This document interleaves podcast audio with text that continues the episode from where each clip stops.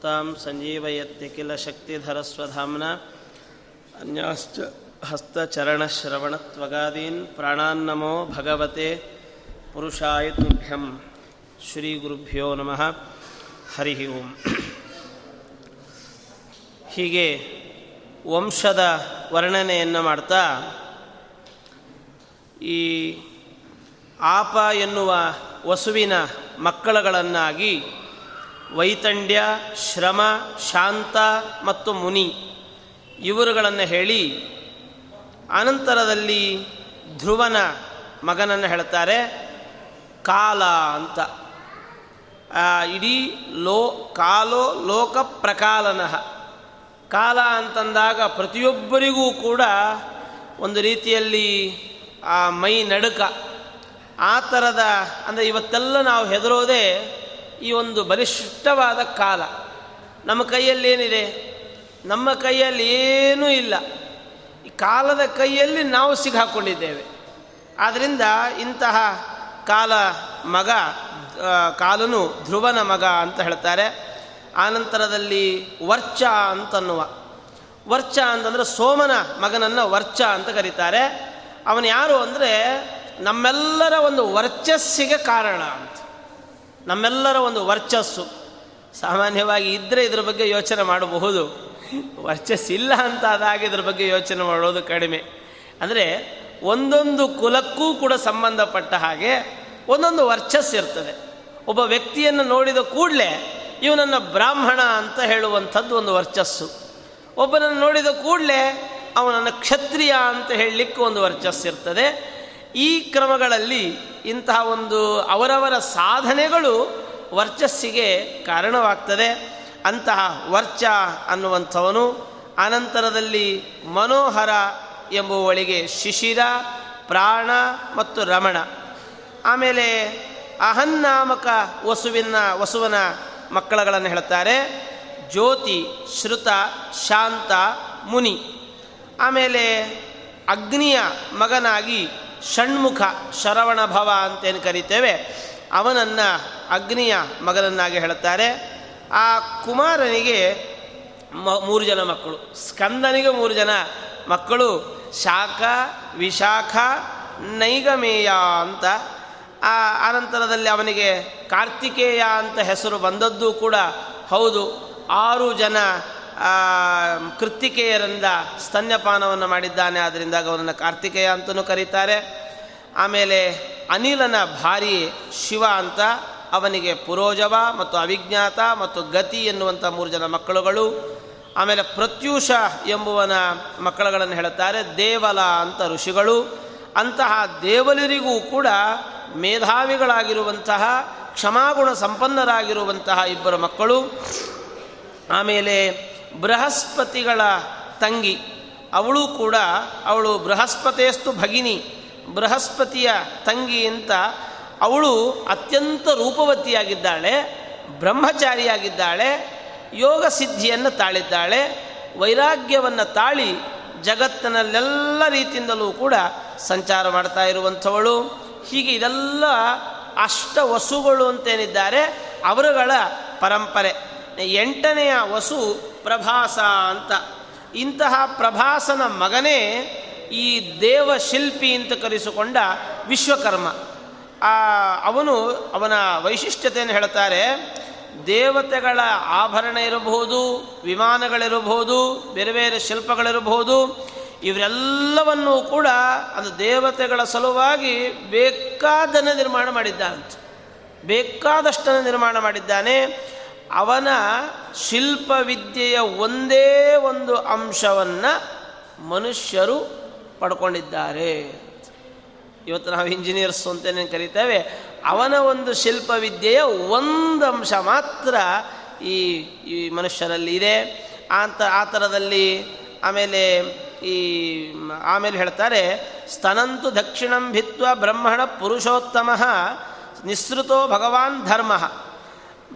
ಬ್ರಹ್ಮದೇವರ ಎದೆಯ ಬಲಭಾಗದಿಂದ ಈ ಎಲ್ಲ ಇಡೀ ಲೋಕಕ್ಕೆ ಸುಖವನ್ನು ಕೊಡುವಂತಹ ಧರ್ಮ ಬಂದಂತೆ.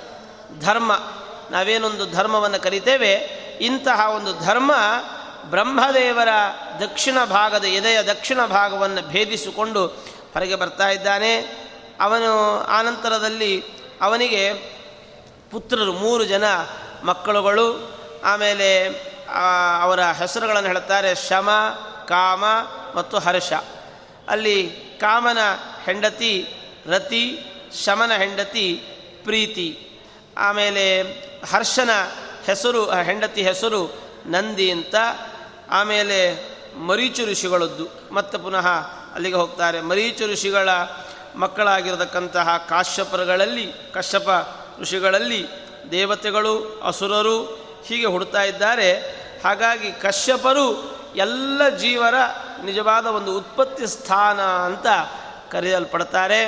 ಹಾಗಾಗಿ ನಮಗೆಲ್ಲ ಗೋತ್ರಗಳು ಏನಾದರೂ ಗೊತ್ತಾಗಿಲ್ಲ ಅಂತಾದಾಗ ಕಶ್ಯಪ ಗೋತ್ರ ಅಂತ ಹೇಳುವಂಥದ್ದೊಂದು ವಾಡಿಕೆ. ಯಾಕೆಂದರೆ ನಮ್ಮೆಲ್ಲರಿಗೂ ಕೂಡ ಕಶ್ಯಪರು ಉತ್ಪತ್ತಿ ಸ್ಥಾನವನ್ನು ಪಡೆದಿರುವಂಥವರು. ಆಮೇಲೆ ಈ ಅಶ್ವಿನಿ ದೇವತೆಗಳ ಜನನವನ್ನು ಹೇಳ್ತಾರೆ. ಸವಿತೃವಿನ ಆದಿತ್ಯರಲ್ಲಿ ಸವಿತರು ಅಂತಿದ್ದಾನೆ ಅವನ ಹೆಂಡತಿಯಾದ ತ್ವಾಷ್ಟ್ರಿ ಅಂತ. ಅವಳು ಹೆಣ್ಣು ಕುದುರೆಯ ರೂಪವನ್ನು ಧಾರಣೆ ಮಾಡಿಕೊಂಡು ಅಂತರಿಕ್ಷದ ಮೇಲ್ಭಾಗದ ಲೋಕದಲ್ಲಿಯೇನೇ ಅಶ್ವಿನಿ ದೇವತೆಗಳನ್ನು ಪಡಿತಾ ಇದ್ದಾಳೆ. ಆಮೇಲೆ ಕಶ್ಯಪರ ಮತ್ತೊಬ್ಬ ಹೆಂಡತಿಯಾದ ಅದಿತಿ ದೇವಿಯಲ್ಲಿ ಇಂದ್ರ ಮೊದಲಾದ ಹನ್ನೆರಡು ಜನ ಹುಡ್ತಾ ಇದ್ದಾರೆ.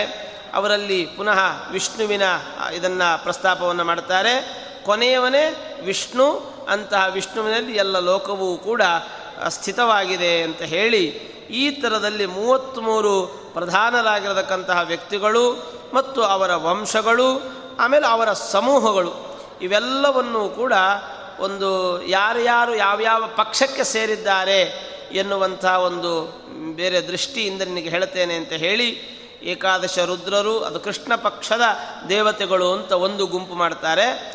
ಆನಂತರದಲ್ಲಿ ಭಾರ್ಗವರ ಪಕ್ಷ ಅಂತ ಒಂದು ಗುಂಪು ಮಾಡ್ತಾರೆ. ಆನಂತರದಲ್ಲಿ ಈ ಆದಿತ್ಯರ ಗುಂಪು ಅಂತೊಂದು ಮಾಡ್ತಾರೆ. ಆಮೇಲೆ ಅಶ್ವಿನಿ ದೇವತೆಗಳದ್ದು ಅಂತೊಂದು ಮಾಡ್ತಾರೆ. ಅದರಲ್ಲಿ ಏಕಾದಶ ರುದ್ರರು ಕೃಷ್ಣ ಪಕ್ಷದ ದೇವತೆಗಳ ಗುಂಪಿಗೆ ಸಾಧ್ಯ ಮತ್ತು ಮರುತ್ಗಣ ಮತ್ತು ವಸುಗಣ ಮತ್ತು ವಿಶ್ವೇ ದೇವತೆಗಳು ಇವರು ಭಾರ್ಗವರ ಪಕ್ಷಕ್ಕೆ ಸೇರ್ತಾರೆ. ಗರುಡ, ಅರುಣ, ಬೃಹಸ್ಪತ್ಯಾಚಾರ್ಯರು ಇವರೆಲ್ಲ ಆದಿತ್ಯರ ಗುಂಪಿನಲ್ಲಿ ಸೇರುವಂಥವರು. ಗುಹ್ಯಕರು ಮತ್ತು ಔಷಧಿಗಳು ಮತ್ತು ಪಶುಗಳು ಇವರೆಲ್ಲ ಅಶ್ವಿನಿ ದೇವತೆಗಳ ಗಣಕ್ಕೆ ಸೇರ್ತಾ ಇದ್ದಾರೆ. ಹೀಗೆ ಇದು ದೇವತೆಗಳ ಸಮುದಾಯ. ಈ ಒಂದು ಸಮುದಾಯವನ್ನು ಇದೇ ಕ್ರಮದಲ್ಲಿ ಯಾರು ಹೇಳ್ತಾರೆ, ಯಾರು ಕೇಳುತ್ತಾರೆ ಅವರ ಎಲ್ಲ ಪಾಪಗಳು ಕೂಡ ಮುಕ್ತರಾಗ್ತಾರೆ, ಅವರ ಪಾಪಗಳಿಂದ ಮುಕ್ತರಾಗ್ತಾರೆ ಅಂತ ಹೇಳ್ತಾ, ಆನಂತರದಲ್ಲಿ ಈ ಭೃಗು ಋಷಿಗಳು ಬ್ರಹ್ಮದೇವರ ಹೃದಯವನ್ನು ಭೇದಿಸಿಕೊಂಡು ಹೊರಗೆ ಬರ್ತಾರೆ. ಭೃಗು ಋಷಿಗಳು. ಅಂತಹ ಭೃಗು ಋಷಿಗಳ ಮಕ್ಕಳು ಕವಿ ಅಂತ. ಇಂತಹ ಕವಿಯ ಮಕ್ಕಳೇ ಶುಕ್ರಾಚಾರ್ಯರು. ಹಾಗಾಗಿ ಅವರಿಗೆ ಕಾವ್ಯ ಎಂಬುದಾಗಿಯೂ ಕೂಡ ಹೆಸರನ್ನು ಹೇಳ್ತಾರೆ ಆನಂತರದಲ್ಲಿ ಇಂತಹ ಶುಕ್ರಾಚಾರ್ಯರು ತಾವು ಯಾವ ರೀತಿಯಲ್ಲಿ ಇಡೀ ಲೋಕವನ್ನು ನಡೆಸ್ತಾರೆ ಅಂದರೆ ಮಳೆ, ಆಮೇಲೆ ಅನಾವೃಷ್ಟಿ, ಅಂದರೆ ಬರಪೀಡಿತವಾದ ಪ್ರದೇಶ ಕ್ಷಾಮ, ನ್ಯಾಯ ಮತ್ತು ಅನ್ಯಾಯ. ಈ ಒಂದು ಇವುಗಳಿಗೆ ಬ್ರಹ್ಮದೇವರು ಶುಕ್ರಾಚಾರ್ಯರನ್ನು ಅಧಿಪತಿಗಳನ್ನಾಗಿ ನೇಮಿಸಿದ್ದಾರೆ. ಒಂದು ಮಳೆ, ಇನ್ನೊಂದು ಕ್ಷಾಮ, ಒಂದು ನ್ಯಾಯ ಮತ್ತು ಅನ್ಯಾಯ. ಇವುಗಳಿಗೆ ಅಧಿಪತಿಗಳಾಗಿ ಬ್ರಹ್ಮದೇವರು ಅವರನ್ನು ನೇಮಿಸಿದ್ದಾರೆ. ಇದಕ್ಕೆ ಅನುಗುಣವಾಗಿ ಶುಕ್ರಾಚಾರ್ಯರು ಈ ಲೋಕದಲ್ಲಿ ಸಂಚಾರ ಮಾಡ್ತಾರೆ. ಆ ಬಹಳ ಬುದ್ಧಿಶಾಲಿಗಳು, ಒಳ್ಳೆಯ ಮೇಧಾವಿಗಳಾಗಿರತಕ್ಕಂತಹ ಅವರು ದೈತ್ಯರಿಗೆ ಗುರುಗಳಾಗ್ತಾರೆ. ದೈತ್ಯರಿಗೆ ಗುರುಗಳಾಗ್ತಾರೆ. ಆದರೆ ಅವರ ಮನಸ್ಸು ಮಾತ್ರ ಭಗವಂತನಲ್ಲಿ ಇರ್ತದೆ. ಅವರು ಭಗವನ್ನಿಷ್ಠರಾಗಿ, ಒಳ್ಳೆ ವ್ರತಗಳನ್ನು ಧಾರಣೆ ಮಾಡಿದವರಾಗಿ ದೇವತೆಗಳಿಗೆ ಅಪ್ರಿಯವನ್ನುಂಟು ಮಾಡ್ತಿರ್ತಾರೆ ಈಗ ಶುಕ್ರಾಚಾರ್ಯರು ದೈತ್ಯರ ಗುರು ಅಂತಾಗಬೇಕಾದರೆ ದೈತ್ಯರು ಗೆಲ್ಲಬೇಕು ಅಂತ ಸಹಜವಾದ ಅಪೇಕ್ಷೆ. ಆದರೆ ದೇವತೆಗಳು ಗೆಲ್ಲಬೇಕು ಅಂತಾಗ್ತದ? ದೈತ್ಯರು ಗೆಲ್ಲಬೇಕಾದರೆ ದೇವತೆಗಳಿಗೆ ಸೋಲಾಗಬೇಕು.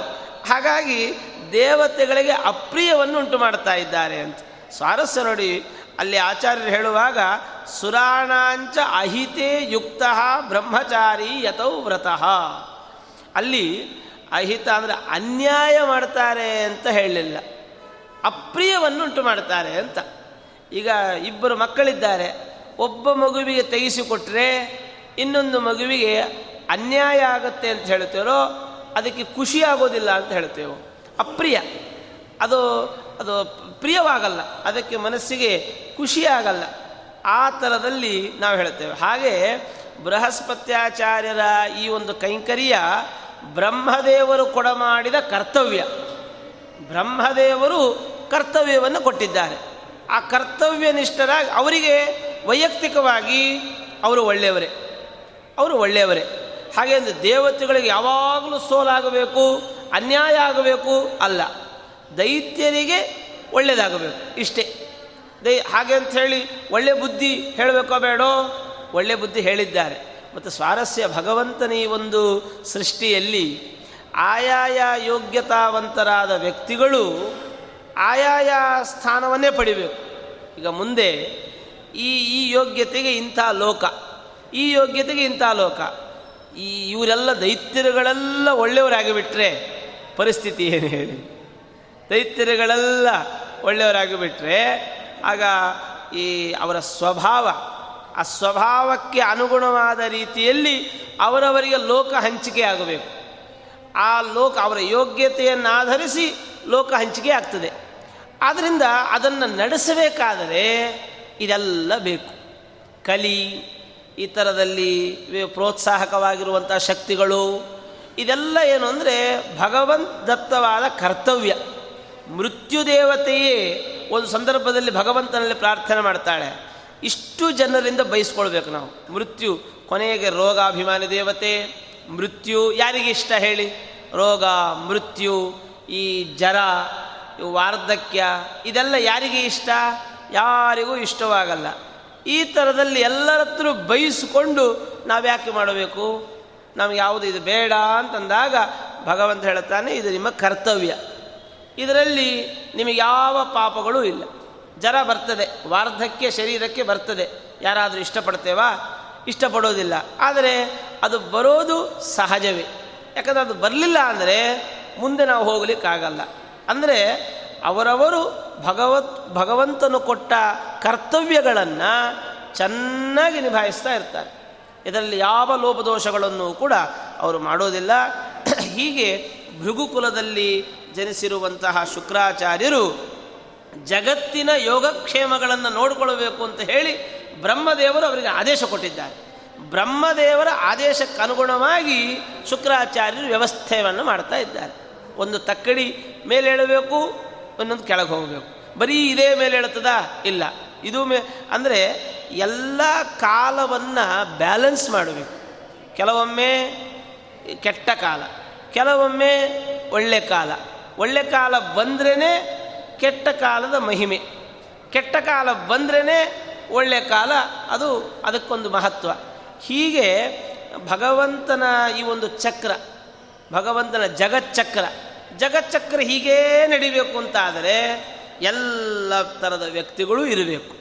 ಹಾಗಾಗಿ ಭಗವಂತ ಎಲ್ಲರನ್ನು ಚೆನ್ನಾಗಿ ಸಂಯೋಜನೆ ಮಾಡಿದ್ದಾನೆ. ಆಯಾಯ ಅಭಿಮಾನಿ ದೇವತೆಗಳನ್ನು ಕೆಟ್ಟವರು ಎಂದು ಭಾವಿಸಬೇಕಾಗಿಲ್ಲ. ಅವರು ಅವರ ಕರ್ತವ್ಯಗಳನ್ನು ಮಾತ್ರ ಮಾಡ್ತಿರ್ತಾರೆ. ರಾಜ ಮರಣದಂಡನೆ ಕೊಡ್ತಾನೆ. ಮರಣದಂಡನೆ ಶಿಕ್ಷೆಯನ್ನು ಕೊಡ್ತಾನೆ. ಅಲ್ಲಿ ಕುಣಿಗೆ ಹಾಕಿ ಎಳೆಯೋನೊಬ್ಬ ಇರ್ತಾನೆ. ಅವನನ್ನು ಕಡು ಪಾಪಿ ಅಂತ ಹೇಳಬೇಕಾ ನಾವು? ರಾಜ ಮರಣ ದಂಡನೆಯನ್ನು ಕೊಡ್ತಾನೆ. ಅಲ್ಲಿ ಎಳೆಯೋನೊಬ್ಬ ಜಾರಿ ಮಾಡೋನು ಎಳಿತಾನೆ. ಅವ ಸತ್ತು ಹೋದ. ಯಾರನ್ನ ಪಾಪ ಅಂತ ಪಾಪಿ ಅಂತ ಹೇಳಬೇಕು? ಯಾರು ಜಾರಿಗೊಳಿಸಿದ ಅವನನ್ನು ಪಾಪಿ ಅಂತ ಹೇಳ್ತಾರಾ? ಇಲ್ಲ. ಅವನ ಡ್ಯೂಟಿಯನ್ನು ಅವನು ಮಾಡಿದ. ರಾಜ ಅವನು ಗಲ್ಲಿಗೆ ಏರಿಸೋದು ಅವನ ಡ್ಯೂಟಿ. ನಿಜವಾಗಿಯೂ ಕೂಡ ಅವನ ಇದು ಕರ್ತವ್ಯ ಅಷ್ಟೆ. ಹಾಗಾಗಿ ಅವನು ಹೇಗೆ ಪಾಪಭಾಗಿ ಆಗೋದಿಲ್ಲವೋ ಅದೇ ರೀತಿಯಾಗಿ ಆಯಾಯ ದೇವತೆಗಳು ಕೂಡ ತಮ್ಮ ತಮ್ಮ ಭಗವತ್ ದತ್ತವಾದ ಕರ್ತವ್ಯಗಳಲ್ಲಿಯೇ ಸಾರ್ಥಕತೆಯನ್ನು ಪಡಿತಾ ಇರುವಂಥವರು. ಅನಂತರದಲ್ಲಿ ಅವರು ಭೃಗು ಋಷಿಗಳು ಮತ್ತೊಬ್ಬ ಮಗನನ್ನು ಪಡೆದಿದ್ದಾರೆ. ಅವರೇ ಚವನರು ಚವನ ಋಷಿಗಳನ್ನು ನಾವು ಕೇಳುತ್ತೇವೆ. ಅವರು ರೋಷದಿಂದ ತಾಯಿಯ ಗರ್ಭದಲ್ಲಿರಬೇಕಾದ್ರೆ ಹೊರಗಡೆ ಬಂದು ತಾಯಿಗೆ ಕ್ಷೇಮವನ್ನು ಉಂಟು ಮಾಡಿದರಂತೆ ತಾಯಿಗೆ ತೊಂದರೆಯಾಗುವ ಸ್ಥಿತಿಯಲ್ಲಿ ಅವರೇ ಹೊರಗಡೆ ಬಂದು ತಾಯಿಗೆ ಅನುಕೂಲವನ್ನು ಮಾಡಿಕೊಟ್ಟಂತಹ ಮಹಾನುಭಾವರು ಆನಂತರದಲ್ಲಿ ಚವನರ ಹೆಂಡತಿಯಾದ ಮನುವಿನ ಮಗಳಾಗಿರುವಂತಹ ಆರುಷಿ ಎನ್ನುವಂಥವಳನ್ನು ಹೇಳ್ತಾರೆ. ಆನಂತರ ಅವರಲ್ಲಿಯೂ ಕೂಡ ಅವರು ಅಂತನ್ನುವ ಋಷಿ ಬರ್ತಾರೆ. ಅವರು ತಾಯಿಯ ತೊಡೆಯನ್ನು ಭೇದಿಸಿಕೊಂಡು ಅವರು ಬರ್ತಾರಂತೆ.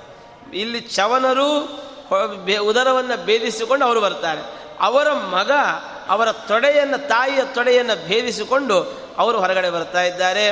ಹೀಗೆ ಮಹಾಬಲಿಷ್ಠರು, ತೇಜಸ್ವಿಗಳೂ ಆಗಿರತಕ್ಕಂತಹ ಅವರ ಮಕ್ಕಳು ರುಚೀಕರು ಅಂತ, ಅಂತಹ ರುಚಿಕರ ಮಕ್ಕಳು ಜಮದಗ್ನಿ ಋಷಿಗಳು. ಜಮದಗ್ನಿಗಳಿಗೆ ಪುನಃ ನಾಲ್ಕು ಜನರು. ಅದರಲ್ಲಿ ಪರಶುರಾಮ ಬಹಳ ಸರ್ವಶ್ರೇಷ್ಠನಾಗಿರುವಂತಹ ವ್ಯಕ್ತಿ, ಬಾ ಬಲಿಷ್ಠ, ಶಸ್ತ್ರಾಸ್ತ್ರ ಕುಶಲ, ಇಡೀ ಕ್ಷತ್ರಿಯ ಕುಲವನ್ನು, ಕೆಟ್ಟ ಕ್ಷತ್ರಿಯ ಸಂತಾನವನ್ನು ನಾಶ ಮಾಡಿದಂಥವನು. ಹೀಗೆ ಆನಂತರದಲ್ಲಿ ಆ ನೂರು ಜನ, ಒಟ್ಟಿಗೆ ಒಂದು ಸಾವಿರಾರು ಜನ ಮಕ್ಕಳು ಆ ಒಂದು ಪರಂಪರೆಯಲ್ಲಿ ಬರ್ತಾ ಇದ್ದಾರೆ. ಪುನಃ ಕಾಶ್ಯಪರಿಗೆ ಇನ್ನೊಂದಿಬ್ಬರು ಮಕ್ಕಳನ್ನು ಹೇಳುತ್ತಾರೆ, ಧಾತ ಮತ್ತು ವಿಧಾತ ಅಂತ. ಇಂತಹ ಇವರುಗಳು ಯಾವಾಗಲೂ ಕೂಡ ಮನುವಿನ ಜೊತೆಯಲ್ಲಿ ಸಂಚಾರ ಮಾಡುವಂಥವರಾಗ್ತಾ ಇದ್ದಾರೆ. ಇವರಿಬ್ಬರಿಗೂ ಕೂಡ ಕಶ್ಯಪರಲ್ಲಿಯೇ ಮಹಾಲಕ್ಷ್ಮಿ ಕೊಡ್ತಾ ಇದ್ದಾಳೆ. ಇಂತಹ ಮಹಾಲಕ್ಷ್ಮಿಯ ಮಾನಸ ಪುತ್ರರಾಗಿ ಆಕಾಶದಲ್ಲಿ ಸಂಚಾರ ಮಾಡುವಂತಹ ಅಶ್ವಗಳು, ಆನಂತರದಲ್ಲಿ ಆನಂತರ ವರುಣನ ಇದರಲ್ಲಿ ಹೇಳ್ತಾರೆ ವರುಣನ ಪತ್ನಿಯಾದ ಶಕ್ರದೇವಿ ಅನೇಕ ಮಕ್ಕಳನ್ನು ಪಡಿತಾ ಇದ್ದಾಳೆ. ಒಟ್ಟೊಂದು ನೂರಾರು ಜನ ಅವರ ಪರಂಪರೆ ಬರ್ತಾ ಇದೆ.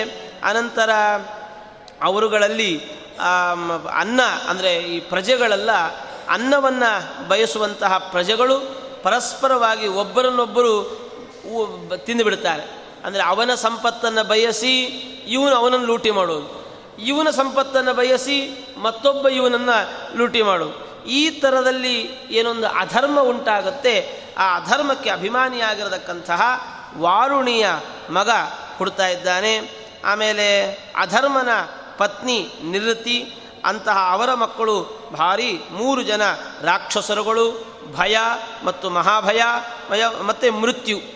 ಇಂತಹ ಮೃತ್ಯು ಅಂತಂದಾಗ ಎಲ್ಲ ಇಡೀ ಪ್ರಾಣಿ ಪ್ರಪಂಚವನ್ನು ಲಯಗೊಳಿಸುವುದರಲ್ಲಿ ಅತ್ಯಂತ ಪ್ರಮುಖ ಪಾತ್ರ ಇದರದ್ದು. ಈ ಮೃತ್ಯುವಿಗೆ ಹೆಂಡತಿ, ಮಕ್ಕಳು ಅಂತ ಯಾರೂ ಇಲ್ಲಂತೆ. ಯಾಕೆಂದರೆ ಮೃತ್ಯುವಿನ ಸ್ವಭಾವ ಏನು?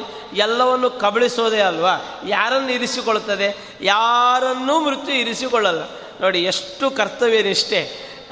ನಮ್ಮ ಮನೆಯವರನ್ನು ಬಿಟ್ಬಿಟ್ಟು ನಾವೆಲ್ಲ ಕರ್ತವ್ಯಗಳನ್ನು ಏನೇ ಒಂದು ಧರ್ಮ, ಯಾವುದೇ ಒಂದು ನ್ಯಾಯ ಇದೆಲ್ಲ ನಾವು ನಮ್ಮ ಮನೆಯವರನ್ನು ಬಿಟ್ಟು ಮತ್ತೊಬ್ಬರಲ್ಲಿ ಅಪ್ಲೈ ಮಾಡಲಿಕ್ಕೆ ಹೋಗ್ತೇವೆ. ಅದರ ಮೃತ್ಯು ತನಗೆ ಯಾರನ್ನೂ ಇಟ್ಟುಕೊಳ್ಳಿಲ್ಲ. ಯಾಕೆ ಅಂದರೆ ಅದು ಏಕಾಂಗಿ.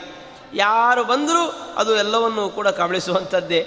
ಹೀಗಾಗಿ ಅಂತಹ ಕಾಶ್ಯಪನ ಪತ್ನಿ ಪುನಃ ತಾಮ್ರೆ ಅಂತ ಶೇನಿ, ಕ್ರೌಂಚಿ, ಭಾಸಿ, ಧೃತರಾಷ್ಟ್ರಿ, ಶುಕಿ ಅಂತಹ ಅವಳು ಐದು ಜನ ಹೆಣ್ಣು ಮಕ್ಕಳುಗಳನ್ನು ಪಡಿತಾ ಇದ್ದಾರೆ. ತಾಮ್ರೆ, ಈ ಆಮೇಲೆ ವಿನತೆ. ಅವಳಿಗೆ ಗರುಡ ಮತ್ತು ಅರುಣ ಅಂತಿಬ್ಬರು ಮಕ್ಕಳು, ಆಮೇಲೆ ಅರುಣನ ಭಾರಿಯೇ ಶೇನಿ, ಅವಳು ಕೂಡ ಸಂಪಾತಿ ಮತ್ತು ಜಟಾಯು ಅಂತನ್ನುವ ಮಕ್ಕಳನ್ನು ಪಡಿತಾ ಇದ್ದಾಳೆ. ಆನಂತರ ಗರುಡನ ಹೆಂಡತಿ ಭಾಸಿ, ಕ್ರೌಂಚಿ, ಶುಕಿ ಮತ್ತು ಧೃತರಾಷ್ಟ್ರಿ ಅವರ ಮಕ್ಕಳುಗಳನ್ನು ಹೇಳ್ತಾರೆ, ಕ್ರೌಂಚಿ ಗೂಬೆಗಳನ್ನು ಪ್ರಸವಿಸ್ತಾ ಇದ್ದಾಳೆ. ಕ್ರೌಂಚಿ ಗೂಬೆಗಳು ಭಾಸಿ ಭಾಷಾ ಪಕ್ಷಿಗಳು ಅಂತ ಆಮೇಲೆ ಶೇನಿ ತನ್ನ ತೇಜಸ್ಸಿನಿಂದ ಗಿಡಗಗಳನ್ನು ಮತ್ತು ಹದ್ದುಗಳನ್ನು ಸೃಷ್ಟಿ ಮಾಡ್ತಾ ಇದ್ದಾಳೆ. ಹೀಗೆ ಆಮೇಲೆ ಧೃತರಾಷ್ಟ್ರೇನಂತನೋಳು ಹಂಸಗಳು ಮತ್ತು ಚಕ್ರವಾಕ ಪಕ್ಷಗಳನ್ನು ಪ್ರಸವಿಸ್ತಾ ಇದ್ದಾಳೆ. ಆನಂತರದಲ್ಲಿ ಕೀರ್ತಿಶಾಲಿಯಾದ ಶುಕಿ ಗಿಳಿಗಳನ್ನು ಪ್ರಸವಿಸ್ತಾ ಇದ್ದಾಳೆ. ಆಮೇಲೆ ಕ್ರೋಧವಶ ಅಂತನ್ನುವ ಕಾಶ್ಯಪರ ಮತ್ತೊಬ್ಬ ಹೆಂಡತಿ ಮೃಗಿ, ಮೃಗಮಂದ್ರ, ಹರಿ, ಭದ್ರಮದ, ಮಾತಂಗಿ, ಶಾರ್ಧೂಲಿ, ಶ್ವೇತ, ಸುರಭಿ ಎನ್ನುವಂತಹ ಸುರಸ ಈ ಥರದಲ್ಲಿ ಮಕ್ಕಳುಗಳನ್ನು ಪಡಿತಾ ಇದ್ದಾರೆ. ಅನಂತರದಲ್ಲಿ ಎಲ್ಲ ಮೃಗಗಳು ಈ ಮೃಗಿ ಎನ್ನುವಂಥವಳ ಮಕ್ಕಳಾಗ್ತಾ ಇದ್ದಾರೆ. ಕರಡಿಗಳು, ಗವಯಗಳು, ಚಮರಿ ಮೃಗಗಳು, ಇವರು ಮೃಗಮಂದ್ರ ಎನ್ನುವಂಥವಳ ಎನ್, ಅವರ ಮಕ್ಕಳಾಗಿದ್ದಾರೆ. ಭದ್ರಮದೆ ಅಂತನ್ನುವಂತಹ ಅವಳು ಅಲ್ಲಿ ಐರಾವತವನ್ನು ಆನೆಯನ್ನು ಪಡಿತಾ ಇದ್ದಾಳೆ. ಭದ್ರಮದೆಗೆ ದೊ, ಮಹಾಗಜ ಅಂತನ್ನುವ ದೊಡ್ಡ ಆನೆ ಅದು ಮಗುವಾಗಿ ಹುಟ್ಟಿದೆ. ಹೀಗೆ ಹರಿ ಅನ್ನೋಂಥವಳು ಮತ್ತೊಬ್ಬಳು ಅಲ್ಲಿ ಕಪಿಗಳಿಗೆ ಜನ್ಮ ಕೊಡ್ತಾ ಇದ್ದಾಳೆ. ಆಮೇಲೆ ಮತ್ತೊಬ್ಬಳು ಕೂಡ ಇನ್ನೊಂದು ಕಪಿ ಜಾತಿಗೆ ಜನ್ಮವನ್ನು ಕೊಟ್ಟಿದ್ದಾಳೆ. ಹಾಗೆ ಶಾರ್ಧೂಲಿ ಅಂತನ್ನುವಂಥವಳು ಸಿಂಹಗಳನ್ನು, ವ್ಯಾಘ್ರಗಳನ್ನು ಮತ್ತು ಅನೇಕ ಮೃಗಗಳನ್ನು ಪ್ರಸವಿಸ್ತಾ ಇದ್ದಾಳೆ. ಆಮೇಲೆ ಈ ಶ್ವೇತಾಕ್ಷ, ಆ ಮಾತಂಗೆ, ಅಂದರೆ ಆನೆಗಳ, ಅವುಗಳ ಮಕ್ಕಳಾಗಿ ಶ್ವೇತಾಕ್ಷ ಎನ್ನುವಂಥ ದಿಗ್ಗಜ ಹುಡ್ತಾ ಇದೆ ಶ್ವೇತೆಯ ಮಗುವಾಗಿ. ಹೀಗೆ ಸುರಭಿ ಅಂತನ್ನೋಳು ರೋಹಿಣಿ, ಗಂಧರ್ವಿ ಎನ್ನುವಂಥ ಎರಡು ಮಕ್ಕಳಿಗೆ, ಹೆಣ್ಣು ಮಕ್ಕಳಿಗೆ ಜನ್ಮ ಕೊಡ್ತಾ ಇದ್ದಾಳೆ. ಆಮೇಲೆ ರೋಹಿಣಿಯ ಮಕ್ಕಳಾಗಿ ಎಲ್ಲ ಗೋವುಗಳೆಲ್ಲ ಜನ್ಮ ತಾಳ್ತಾ ಇವೆ. ಎಲ್ಲ ಕುದುರೆಗಳು ಗಂಧರ್ವಿಯ ಮಕ್ಕಳಾಗಿ ಹುಡ್ತಾ ಇವೆ. ಸುರಸೆ ಅನ್ನುವಂಥವಳು ನಾಗಮಾತೆ. ನಾವು ಮಹಾಭಾರತ ರಾಮಾಯಣದಲ್ಲಿ, ಸುಂದರಕಾಂಡದಲ್ಲಿ ಕೇಳ್ತೇವೆ? ನಾಗಮಾತಾ ಅಂತ. ಆ ಥರದಲ್ಲಿ ಸುರಸೆ ಅಂತನ್ನುವವಳು ನಾಗಗಳಿಗೆ ಮತ್ತು ಕದ್ರು ಎನ್ನುವಂಥವಳು ಪನ್ನಗಗಳನ್ನು ಹುಟ್ಟಿಸ್ತಾ ಇದ್ದಾರೆ. ಆನಂತರದಲ್ಲಿ ಸುರಸೆಯ ಮಕ್ಕಳು ಸುಮಾರು ನೂ ಒಂದರಿಂದ ನೂರರವರೆಗೆ ತಲೆಯನ್ನು ಹೊಂದಿರುವ ಸರ್ಪಗಳಂತೆ. ನಾವು ಇಷ್ಟೆಲ್ಲ ಹಾಗಿದೆ, ಹೀಗಿದೆ ಅಂತೆಲ್ಲ ಕೇಳ್ತಿರ್ತೇವಷ್ಟೇ ಅದನ್ನು ಹೇಳ್ತಾರೆ, ಸುರಸೆಯ ಮಕ್ಕಳುಗಳು ಹೇಗಿದ್ರು ನಾಗಗಳು ಅಂತಂದರೆ ಸಾಮಾನ್ಯ ನಾಗಗಳಲ್ಲ, ಒಂದು ತಲೆಯಿಂದ ನೂರು ತಲೆಯನ್ನು ಹೊಂದಿರುವಂಥ ನಾಗಗಳನ್ನು ಸುರಸೆ ಪಡಿತಾ ಇದ್ದಾಳೆ. ಆಮೇಲೆ ಇಳೆ ಎನ್ನುವಂಥವಳಲ್ಲಿ ಮತ್ತೆ ಮೂರು ಜನ ಮಕ್ಕಳುಗಳನ್ನು ಹೇಳ್ತಾರೆ. ಅವರುಗಳು ವನಸ್ಪತಿ ಮತ್ತು ವೃಕ್ಷಗಳು ಮತ್ತು ವೀರುಧಗಳು. ಆಮೇಲೆ ಅಂದರೆ ಲತಾ ಮತ್ತು ರುಹ, ವೀರುಧ.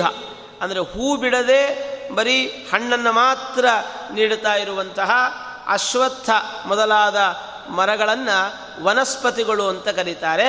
ವೀರುಧ ಅಂತಂದರೆ ಪೊದೆ ಬಾರಿ ಅಂದರೆ ದಟ್ಟವಾಗಿರತಕ್ಕಂತಹ ಲತೆಗಳಿಂದ, ಗಿಡಗಳಿಂದ ನಿಬಿಡವಾಗಿರುವಂಥ ಪೊದೆಗಳು ಅಂತ ವಿರೋಧ ಅಂದರೆ. ಹೀಗೆ ಯಾವ ವೃಕ್ಷಗಳು ಅದನ್ನು ಹೂವನ್ನು ಕೊಡದೆ ಹಣ್ಣನ್ನು ಮಾತ್ರ ಕೊಡ್ತವೆ ಅವುಗಳನ್ನು ವನಸ್ಪತಿ ಅಂತ ಮತ್ತು ಅವೆಲ್ಲವೂ ಕೂಡ ಲತೆ ಎನ್ನುವಂಥವಳ ಮಕ್ಕಳಾಗಿದ್ದಾರೆ. ಯಾವುದು ಹೂ ಕೊಟ್ಟು ಹಣ್ಣು ಕೊಡುತ್ತವೆ, ಅವೆಲ್ಲವೂ ಕೂಡ ಗೃಹ ಎನ್ನುವಂಥವಳ ಮಕ್ಕಳಾಗಿದ್ದಾರೆ. ಹೀಗೆ ಅಲ್ಲಿ ಬಳ್ಳಿಗಳು, ಪೊದೆಗಳು, ಲತೆಗಳು, ಬಿದಿರುಗಳು, ಇವರೆಲ್ಲ ವೀರುಧ ಅನ್ನುವಂಥವಳ ಮಕ್ಕಳು. ಹೀಗೆ ಅವುಗಳ ವಂಶ ಅಲ್ಲಿಗೆ ಮುಕ್ತಾಯವಾಗ್ತದೆ. ಆನಂತರ ಅರುಣ ಅಂತನ್ನುವಂಥ ಗರುಡನ ವಂಶಾವಳಿಯನ್ನೆಲ್ಲ ಹೇಳಿ ಆನಂತರ ಅರುಣನ ಭಾರ್ಯೆ ಶೇನೆ, ಅವಳಲ್ಲಿ ಸಂಪಾತಿ ಮತ್ತು ಜಟಾಯು ಎನ್ನುವಂಥ ಇಬ್ಬರು ಮಕ್ಕಳು ಪಡಿತಾ ಇದ್ದಾರೆ. ಆ, ವಿನತೆಯ ಮಕ್ಕಳು ಗರುಡ ಮತ್ತು ಅರುಣ ಅಂತ. ಹೀಗೆ ಮಹಾತ್ಮರುಗಳ ಮತ್ತು ಅನೇಕ ಜೀವ ಜಾತಗಳ ಇದೆಲ್ಲ ಯಾವುದ್ಯಾವುದೋ ಬಹಳಷ್ಟು ಕಲ್ಪಗಳಿಂದ ಅನಾದಿಯಾಗಿ ನಡ್ಕೊಂಡು ಬಂದಿರತಕ್ಕಂಥದ್ದು. ಇದೆಲ್ಲ ಉತ್ಪತ್ತಿ ಕ್ರಮವನ್ನು ನಾನು ಹೇಳಿದ್ದೇನೆ ಅಂತ ಹೇಳಿ ಇದನ್ನು ಕೇಳಿದ ಪ್ರತಿಯೊಬ್ಬರೂ ಕೂಡ ಸಮ್ಯಕ್ ಪೂತೋ ಭವತಿ ಪಾಪತಃ. ಎಲ್ಲ ಪಾಪಗಳಿಂದಲೂ ಕೂಡ ಮುಕ್ತರಾಗಿ, ವಿಶೇಷವಾಗಿ ಸರ್ವಜ್ಞತೆಯನ್ನು ಪಡೆದು ಗತಿಂ ಅಗ್ರ್ಯಾಂಚ ವಿಂದತಿ. ಮರಣಾನಂತರದಲ್ಲಿ ಸದ್ಗತಿಯನ್ನು ಕೂಡ ಪಡಿತಾನೆ ಎಂಬುದಾಗಿ ಹೇಳಿ, ಆನಂತರದಲ್ಲಿ ಜನ ಅರವತ್ತೆರಡನೆಯ ಅಧ್ಯಾಯದಲ್ಲಿ ಜನಮೇಜಯ ಮಹಾರಾಜರು ಪ್ರಾರ್ಥನೆ ಮಾಡ್ತಾ ಇದ್ದಾರೆ. ದೇವತೆಗಳ ಮನುಷ್ಯ ಲೋಕದಲ್ಲಿ ಮಹಾತ್ಮರು ಅಂತ ಕರೆಸಿಕೊಂಡಂಥವರು ದೇವತೆಗಳು ಮತ್ತು ದಾನವರು, ಯಕ್ಷರು, ರಾಕ್ಷಸರು, ಬೇರೆ ಬೇರೆ ಜೀವರುಗಳು. ಇವರೆಲ್ಲ ಏನು ಅವತಾರ ಮಾಡಿದ್ದಾರೆ? ಅವರೆಲ್ಲರ ಈ ವಂಶಾವಳಿಯನ್ನು ಕೇಳಬೇಕು ಅಂತ ಬಯಸ್ತಾ ಇದ್ದೇನೆ ಅಂತ ಪ್ರಾರ್ಥನೆ ಮಾಡಿದಾಗ ಪುನಃ ಬೇರೆ ಬೇರೆ ದೇವತೆಗಳ ಮನುಷ್ಯ ಲೋಕದಲ್ಲಿ ಅವತಾರ ಮಾಡಿದ ದೇವತೆಗಳ ಹೆಸರುಗಳನ್ನು ಅವರ ಪರಾಕ್ರಮವನ್ನು ಹೇಳ್ತಾ ಇದ್ದಾರೆ. ಮೊದಲಿಗೆ ದಾನವರ ಅಂಶಾವತರಣವನ್ನು ಹೇಳ್ತಾ ವಿಪ್ರಚಿತ್ತಿ ಎನ್ನುವಂತಹ ಒಬ್ಬ ದಾನವ ಶ್ರೇಷ್ಠ ಅವನು ಜರಾಸಂಧ ಎನ್ನುವನಾಗಿ ಹುಡ್ತಾ ಇದ್ದಾನೆ.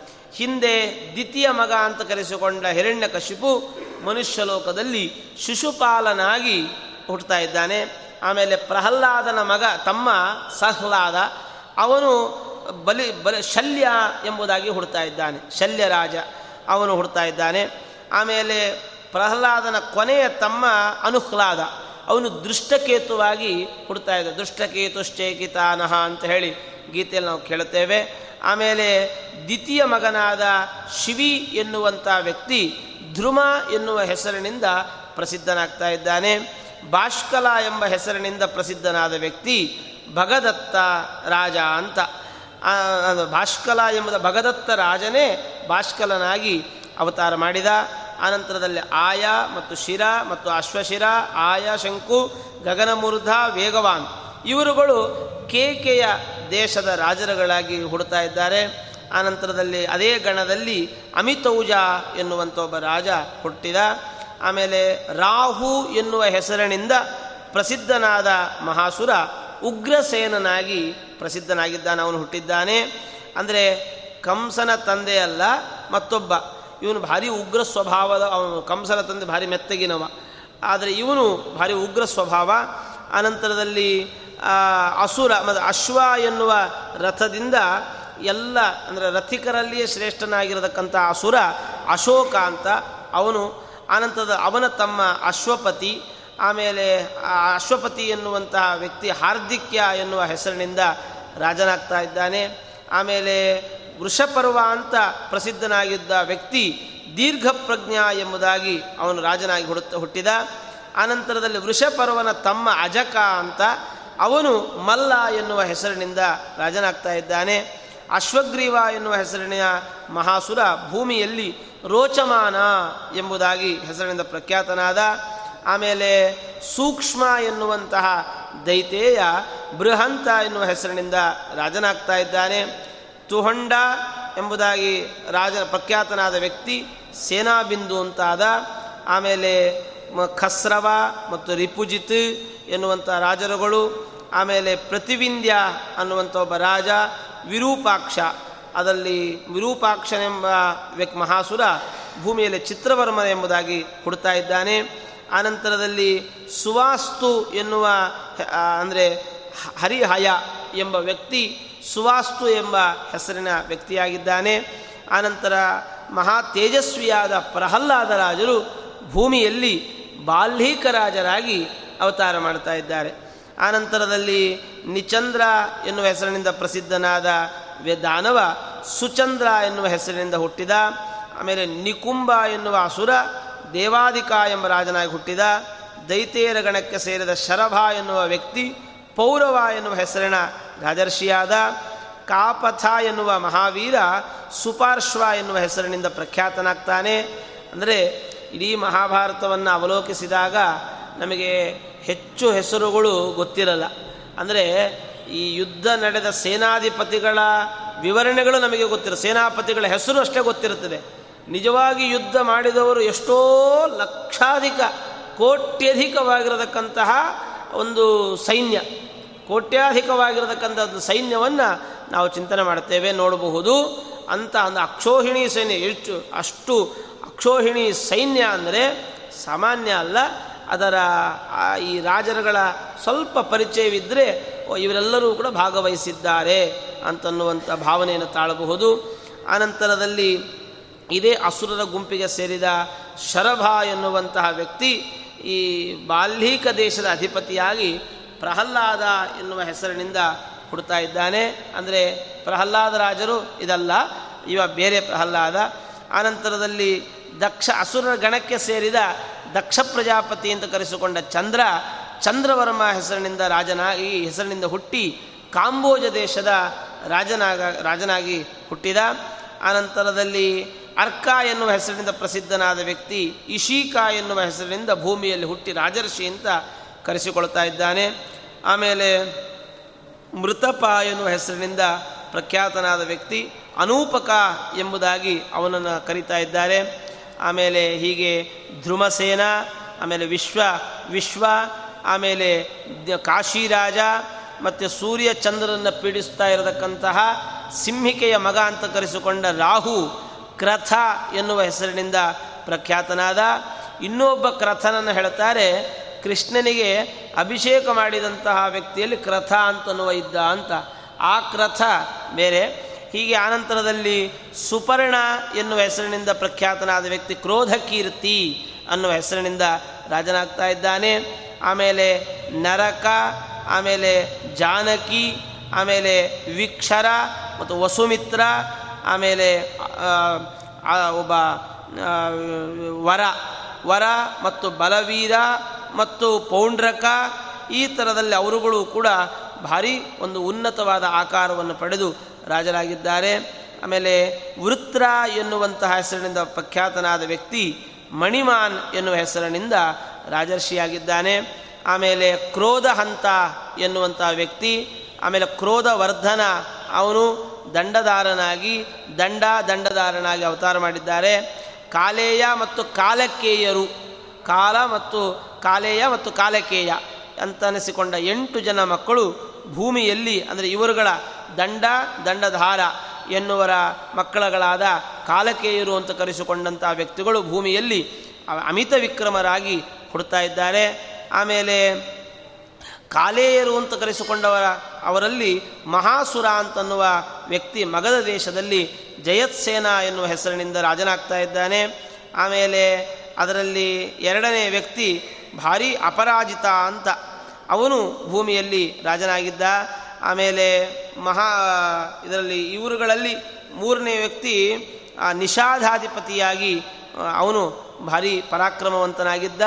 ಆಮೇಲೆ ಶ್ರೋಣಿಮಾನ್ ಮತ್ತು ಮಹೋಜ ಮತ್ತು ಮತಿಮಾನ್ ಮತ್ತು ಸಮುದ್ರ ಆಮೇಲೆ ಈ ಈ ಥರದಲ್ಲಿ ಒಬ್ಬೊಬ್ಬರದ್ದು ಕೂಡ ಒಂದೊಂದು ರೀತಿಯಾಗಿರತಕ್ಕಂತಹ ಪರಾಕ್ರಮಗಳನ್ನು ಹೇಳ್ತಾ, ಈ ಸಮುದ್ರ ಸೇನಾ ಎನ್ನುವಂಥ ಒಬ್ಬ ವ್ಯಕ್ತಿ, ಅವನು ಭೂಮಿಯಲ್ಲಂದರೆ ಕಾಲೇಯರಲ್ಲಿ ಅವರುಗಳಲ್ಲಿ ಒಬ್ಬರು, ಸಮುದ್ರ ಸೇನಾ ಅಂತ ಅವನು ರಾಜನಾಗಿ ಹುಟ್ಟಿದ, ಅವನು ಸಾಗರಾಂತವಾದ ಭೂಮಿಯಲ್ಲಿ ಎಲ್ಲ ತತ್ವಗಳನ್ನು ಚೆನ್ನಾಗಿ ತಿಳಿದಿದ್ದಂತೆ ಅಂದರೆ ನಮಗೆ ಭೂಮಿ ತಿಳಿದಿದೆ ಅಂದರೆ ಇಷ್ಟು ಮಾತ್ರ ತಿಳಿದಿರುತ್ತದೆ.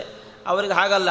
ಸಮುದ್ರದಲ್ಲಿಯೂ ಕೂಡ ಭೂಮಿಯ ನಮಗೇನು ಸರಿಯಾಗಿ ತಿಳಿದಿಲ್ಲ ಅನ್ರಿ ಆದರೆ ಭೂಮಿಯ ಎಲ್ಲ ಜ್ಞಾನ ಜೊತೆಗೆ ಸಮುದ್ರದ ಒಳಗಿನ ಜ್ಞಾನವನ್ನು ಕೂಡ ಅವನು ಧರ್ಮಾರ್ಥ ತತ್ವಗಳನ್ನು ಚೆನ್ನಾಗಿ ತಿಳಿದಿದ್ದ. ಅದು ಅವನಲ್ಲಿ ಇರತಕ್ಕಂಥ ಒಂದು ವೈಶಿಷ್ಟ್ಯತೆ ಅಂತ ಹೇಳಿ ಆನಂತರದಲ್ಲಿ ಅದರಲ್ಲಿ ಎಂಟನೆಯ ವ್ಯಕ್ತಿ ಬೃಹತ್ ಎನ್ನುವಂಥ ವ್ಯಕ್ತಿ, ಅವನೂ ಕೂಡ ಒಳ್ಳೆಯ ಸರ್ವ ಧರ್ಮಾತ್ಮನಾಗಿದ್ದ ಅಂತ ಹೇಳಿ ಆನಂತರ ಅಲ್ಲಿ ಕ್ರೋಧವಶ ಅಂತನ್ನುವ ಗಣ ಅಂತ ಹೇಳ್ತಾರೆ. ಕ್ರೋಧವಶ. ಆ ಕ್ರೋಧವಶ ಎನ್ನುವಂಥ ಗಣದಿಂದ ಅನೇಕರು ಭೂಮಿಯಲ್ಲಿ ರಾಜರುಗಳಾಗಿ ಹುಡ್ತಾ ಇದ್ದಾರೆ. ಆ ಕ್ರೋಧವಶಕ್ಕೆ ಸೇರಿದ ರಾಜರುಗಳನ್ನು ಸುಮಾರು ಜನರನ್ನು ಹೇಳ್ತಾರೆ. ನಂದಕ, ಕರ್ಣವೇಷ್ಟ, ಸಿದ್ಧಾರ್ಥ, ಕ್ರೀಡಕ, ಸುವೀರ ಅಂತ ಈ ಥರದಲ್ಲಿ ಸುಮಾರು ಜನ ಕ್ರೋಧವಶಕ್ಕೆ ಸೇರಿದಂತಹ ರಾಜರುಗಳು. ಆಮೇಲೆ ಈಶ್ವರ ಎನ್ನುವ ಹೆಸರಿನಿಂದ ಪ್ರಖ್ಯಾತನಾದ ಒಬ್ಬ ವ್ಯಕ್ತಿ, ಅವನೂ ಕೂಡ ಕ್ರೋಧಗಣ ಕ್ರೋಧವಶಗಣಕ್ಕೆ ಸೇರಿದವನು. ಆನಂತರದಲ್ಲಿ ಮಹಾಕೀರ್ತಿ ಮತ್ತು ಮಹಾ ಬಲಿಷ್ಠರಾಗಿರತಕ್ಕಂತಹ ರಾಜರುಗಳ ಸಮುದಾಯ ಇವರೆಲ್ಲರಿಂದಲೂ ಕೂಡ ಉತ್ಪನ್ನವಾಯಿತು ಅಂತ. ಅಂದರೆ ನಮ್ಮ ಪೂರ್ವಜರುಗಳು ಯಾವ್ಯಾವ ರೀತಿ ಅವರು ಅತ್ಯಂತ ಬಲಿಷ್ಠರಾಗಿದ್ದರು ಆ ಒಂದು ಕ್ರಮದಲ್ಲಿ ಇವರೆಲ್ಲರೂ ಕೂಡ ಹುಟ್ಟಿ ಬರ್ತಾ ಇದ್ದಾರೆ. ಆಮೇಲೆ ಕಾಲನೇಮಿ ಎನ್ನುವಂಥ ಪ್ರಖ್ಯಾತನಾದ ಅಸುರ, ಅವನು ಉಗ್ರಸೇನನ ಮಗನಾಗಿ ಭಾರಿ ಉಗ್ರ ಉಗ್ರನಾಗಿ ಕಂಸ ಎನ್ನುವ ಹೆಸರಿನಿಂದ ಪ್ರಸಿದ್ಧನಾಗಿ ಅವನು ಬಂದ. ಆಮೇಲೆ ದೇವಕ ಎಂಬ ಹೆಸರಿನ ವ್ಯಕ್ತಿ ಗಂಧರ್ವಾಧಿಪತಿ ದೇವಕ ರಾಜನಾಗಿ ಬರ್ತಾ ಇದ್ದಾನೆ. ಆಮೇಲೆ ದ್ರೋಣಾಚಾರ್ಯರು, ಬೃಹಸ್ಪತ್ಯಾಚಾರ್ಯರ ಅಂಶದಿಂದ ಭೂಮಿಯಲ್ಲಿ ದ್ರೋಣಾಚಾರ್ಯರು ಅಯೋನಿಜರಾಗಿ ಹುಡ್ತಾ ಇದ್ದಾರೆ. ದ್ರೋಣ ಅಂತನ್ನುವಂಥದ್ದೇ ಹೇಳ್ತಾ ಇದೆ. ಒಂದು ಪಾತ್ರೆಯಲ್ಲಿ ಅವರು ಜನ್ಮವನ್ನು ತಳೆದಂಥವರು. ಹಾಗಾಗಿ ಅವರು ದ್ರೋಣ ಅಯೋನಿಜರಾಗಿ ಅವರು ಅವತಾರ ಮಾಡಿದರು. ಅವರನ್ನು ಹೇಳ್ತಾರೆ, ಧನ್ವಿನಾಂ ನೃಪ ಶಾರ್ದೂಲ ಎಷ್ಟು ಸರ್ವಾಸ್ತ್ರವಿತ್ತಮ. ಎಲ್ಲ ವಿಧವಾದ ಅಸ್ತ್ರವಿದ್ಯೆಯನ್ನು ತಿಳಿದವರಲ್ಲಿ ಇವರು ಅಗ್ರಗಣ್ಯರಾಗಿರತಕ್ಕಂಥವರು, ಶ್ರೇಷ್ಠರಾಗಿರುವಂಥವರು. ವೇದವನ್ನು ತಿಳಿದಿದ್ದಾರೆ, ಧನುರ್ವೇದವನ್ನು ತಿಳಿದಿದ್ದಾರೆ. ಹಾಗಾಗಿ ವೇದವೂ ಕೂಡ ದ್ರೋಣಾಚಾರ್ಯರನ್ನು ಹಾಡಿ ಹೊಗಳ್ತಾ ಇದೆ. ಹೀಗಾಗಿ ಇಂತಹ ದ್ರೋಣಾಚಾರ್ಯರು ದೇವತೆಗಳಿಗೆ ಅತ್ಯಂತ ಇಷ್ಟವಾದ ಕರ್ಮಗಳನ್ನು ಮಾಡ್ತಾ ತಮ್ಮ ಕುಲವನ್ನು ವೃದ್ಧಿ ಮಾಡ್ತಾ ಇದ್ದಾರೆ. ಆನಂತರದಲ್ಲಿ ರುದ್ರದೇವರ ಕಾಮ ಮತ್ತು ಮಹಾದೇವ ಎರಡು ಅಂಶಗಳು. ಅಲ್ಲಿ ಅಶ್ವತ್ಥಾಮಾಚಾರ್ಯರು ಹುಟ್ಟಿದರು ಅಂತ ಹೇಳ್ತಾ, ಅಶ್ವತ್ಥಾಮಾಚಾರ್ಯರು ಅಂದರೆ ಯಾರು ಅಂದರೆ ರುದ್ರದೇವರ ಕಾಮ, ಕ್ರೋಧ ಪ್ರವರ್ತಕವಾದ ಮಹಾದೇವ ಮತ್ತು ಅಂತಕ. ಎಂಬ ಎರಡು ಅಂಶಗಳು ಒಟ್ಟಿಗೆ ಸೇರಿ ಮನುಷ್ಯ ಲೋಕದಲ್ಲಿ ಅಶ್ವತ್ಥಾಮಾಚಾರ್ಯರಾಗಿ ಹುಟ್ಟಿದ್ದಾರೆ. ಅವರು ಮಹಾ ಶಕ್ತಿಶಾಲಿಗಳು, ಅವರ ಪರಾಕ್ರಮವನ್ನು ನಾವು ನೋಡುತ್ತೇವೆ. ಅನಂತರದಲ್ಲಿ ಅಷ್ಟವಸುಗಳು ವಸಿಷ್ಠರ ಶಾಪದ ನಿಮಿತ್ತವಾಗಿ ಗಂಗೆಯಲ್ಲಿ ಶಂತನುವಿನ ಮಕ್ಕಳುಗಳಾಗಿ ಜನ್ಮವನ್ನು ಪಡೆದರು. ಅನಂತರದಲ್ಲಿ ಕೊನೆಯದಾದ ಭೀಷ್ಮ, ಆ, ಉಳಿದ ಅವನ ಬಗ್ಗೆ ಒಳ್ಳೆಯ ವೇದಜ್ಞ ಮತ್ತು ವಾಗ್ಮಿ, ಒಳ್ಳೆಯ ಬುದ್ಧಿವಂತ. ಸರ್ವಶತ್ರು ಭಯಂಕರನೂ ಆಗಿದ್ದ ಅಂತ ಹಾಡಿ ಹೊಗಳ್ತಾ ಇದೆ. ಆನಂತರ ಇಂತಹ ಇವರು, ಈ ಭೀಷ್ಮಾಚಾರ್ಯರು, ಈ ಪರಶುರಾಮ ದೇವರ ಜೊತೆಗೇ ಯುದ್ಧ ಮಾಡಿದರು ಅಂತ ಹೇಳ್ತಾರೆ. ಪರಶುರಾಮ ದೇವರ ಜೊತೆಗೆ ಯುದ್ಧ ಮಾಡಿದ್ದಾರೆ ಅಂತಂದರೆ ಆ ಪ್ರಸಂಗ ಬೇರೆ ಇದೆ. ಆಯಿತಾ, ಆ ಥರದಲ್ಲಿ ಆ ಒಂದು, ಅದರ ಅವರ ಮದುವೆ ಆಗಲೇಬೇಕಾದ ಪರಿಸ್ಥಿತಿಗೆ ತಂದೊಡುತ್ತಾರೆ ಪರಶುರಾಮ ದೇವರು ಯಾರನ್ನು ಅಪಹಾರ ಮಾಡ್ಕೊಂಡು ಬಂದಿರ್ತಾರೆ ಆ ವ್ಯಕ್ತಿಯ ಅವರೇ ಅಂಬೆ ಅಂಬಾಲಿಕೆಯರನ್ನು ಮದುವೆ ಆಗಬೇಕು ಅಂತನ್ನುವ ಸ್ಥಿತಿಗೆ ಬಂದಾಗ ಅವರು ತಮ್ಮ ಪ್ರತಿಜ್ಞೆಗೋಸ್ಕರವಾಗಿ ಹೋರಾಡ್ತಾರೆ ಆನಂತರದಲ್ಲಿ ಈ ಬ್ರಹ್ಮರ್ಷಿಗಳು, ಅಲ್ಲಿ ಕೃಪಾ ಎಂಬ ಹೆಸರಿನ ಭೂಮಿಯಲ್ಲಿ ಜನಿಸಿರತಕ್ಕಂಥ ಬ್ರಹ್ಮರ್ಷಿಗಳು, ಆಮೇಲೆ ಏಕಾದಶ ರುದ್ರದಲ್ಲಿ ವಿಷ್ಕಂಬ ನಾಮಕನಾದ ರುದ್ರದೇವರ ಅಂಶದಿಂದ ಅಲ್ಲಿ ಅಂದರೆ ಇವರು ಬ್ರಹ್ಮರ್ಷಿಗಳು ಹುಡ್ತಾರೆ.